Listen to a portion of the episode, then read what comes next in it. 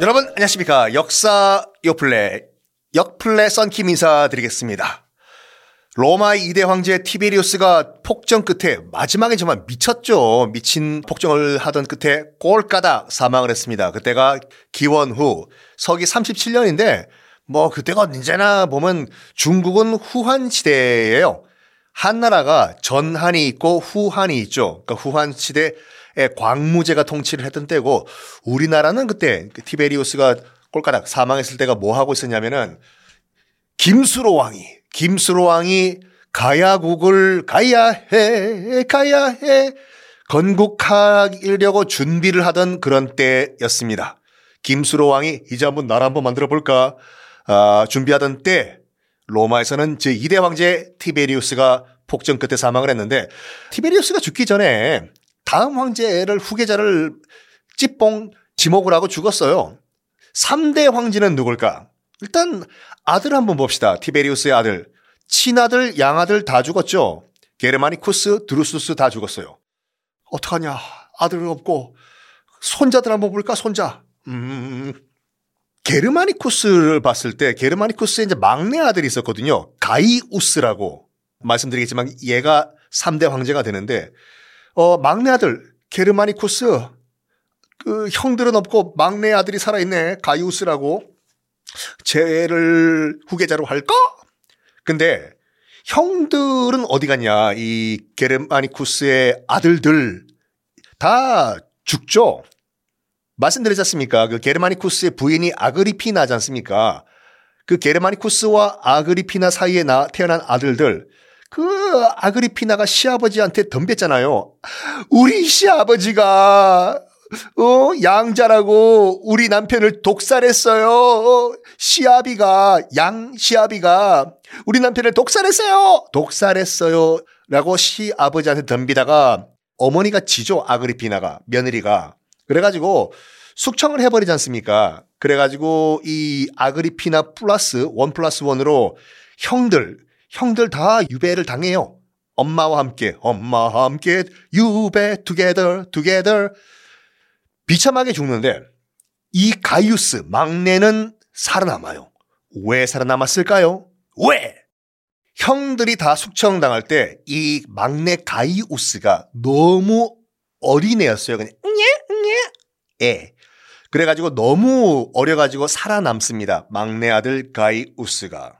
그리고 게르마니쿠스가 로마에서 인기가 굉장히 BTS급으로 송가인급으로 좋았다고 말씀드렸지 않습니까? 인기 짱. 그런데 형들은 뭐 이 엄마의 이 반란에 연루가 돼가지고 죽임을 당하는 거는 어쩔 수가 없다고 하더라도 어린 아들까지, 막내 아들까지 죽여!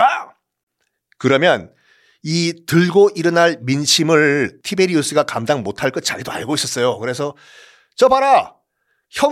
가이우스의 형들은 엄마인 아그리피나와 짝짝꿍 돼가지고, 반란을 일으키려고 했어요.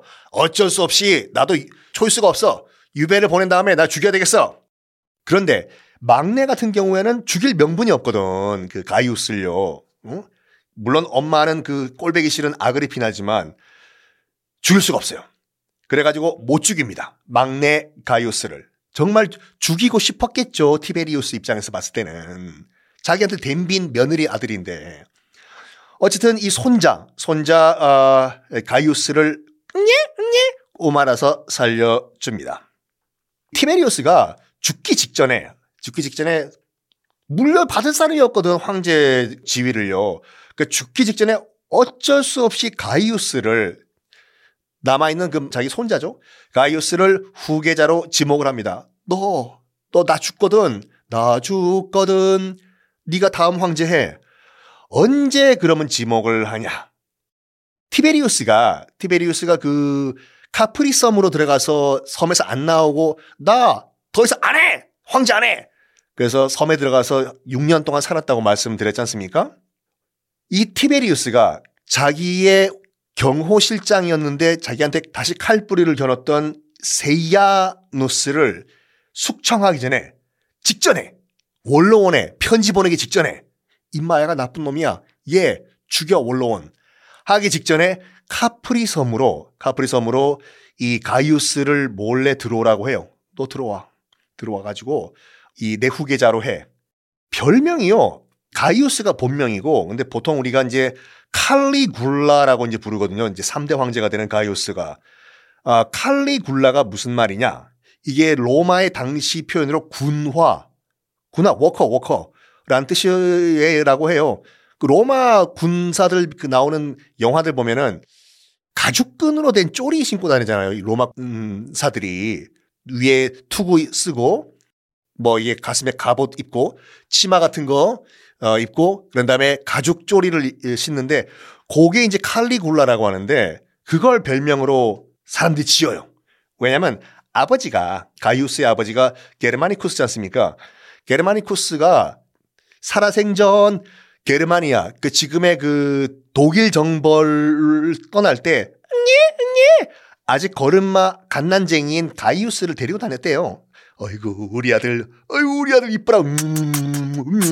아들 바보. 자주 전쟁터에 이제 그 아들을 데리고 다녔다고요. 막내 아들이니까 얼마나 귀여웠겠습니까. 어이구 우리 막내 아들 가이우스, 가이우스, 가이우스.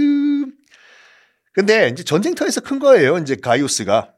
그러니까 군인들 사이에 있으니까 군인들이 이제 군화를 신겨보고 그랬겠죠. 어이구 귀여운 우리 왕자님 군화 한번 신어보세요. 아이고 귀여워라. 깨물어볼까. 아웅. 아, 나 군화 띠났다. 군화 띠났다.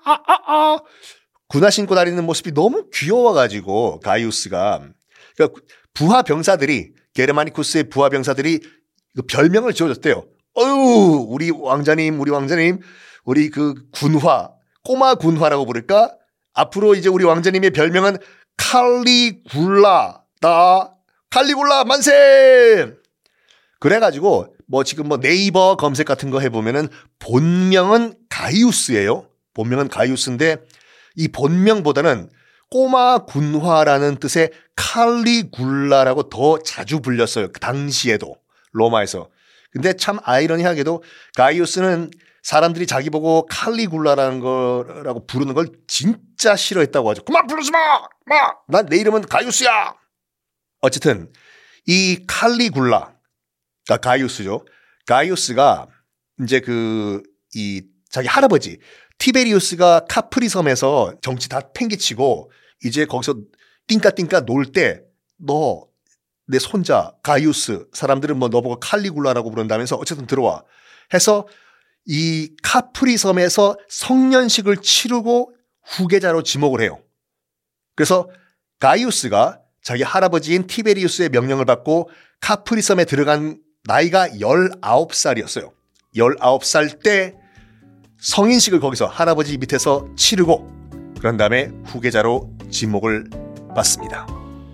로마에서요. 로마에서 정말 인기 짱이었다고 하는데 가이우스가. 그 이유는 다음 시간에 공개하겠습니다.